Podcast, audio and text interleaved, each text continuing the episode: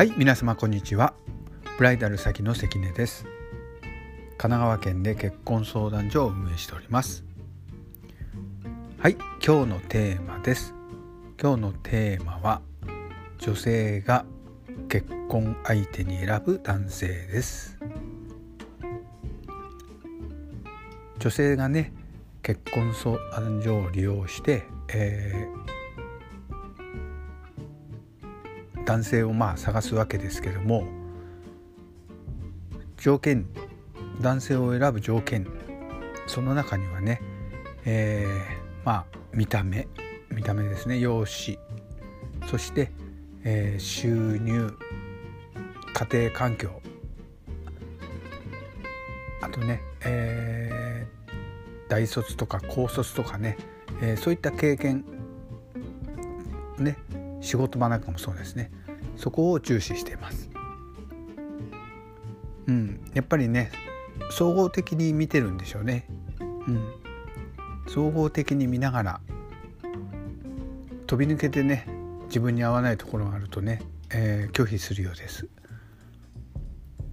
例えばねまあ顔がね自分が思ったのと印象が違うとやっぱりそこで落とされたりとかね、えー、そういう傾向にあります。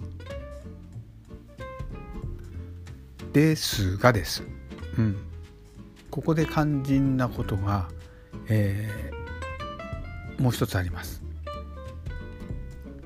やっぱりね根底にある一番大事なものってねそれってねやっぱり収入だと思うんです。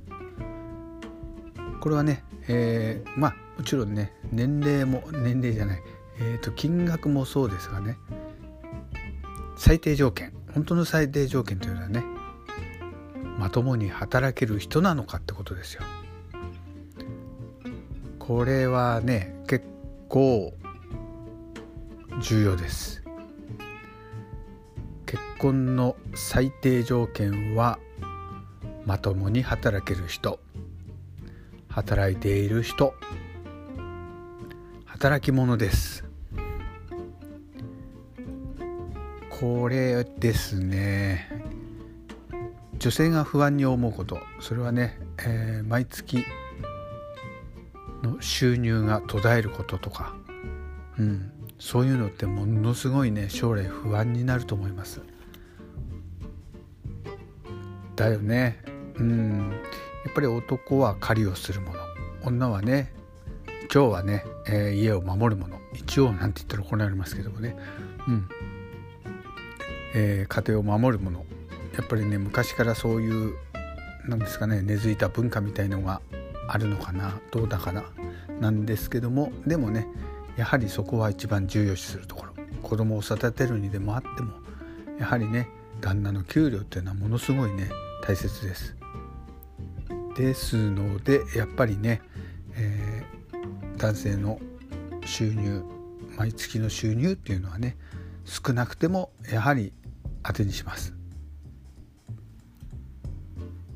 結婚相談所においてはですね、えー、そういうところはちゃんと、うん、した人を入会しています。ねそういうところにそういう人を入会してます。ですので、うん、そうですね収入のない人働いてない人は入会できません。ですのでねその辺は安心して女性の方は見てもらえるのかなと思います。年収についてはね、うん、まあ望む年収っていうのがあるでしょうからそれにねふさわしい相手を選んでくると思います。女性の方はね。いると思います。とにかくちゃんと働く人。働く者働き者ね、えー、そういう人を女性は望んでいます。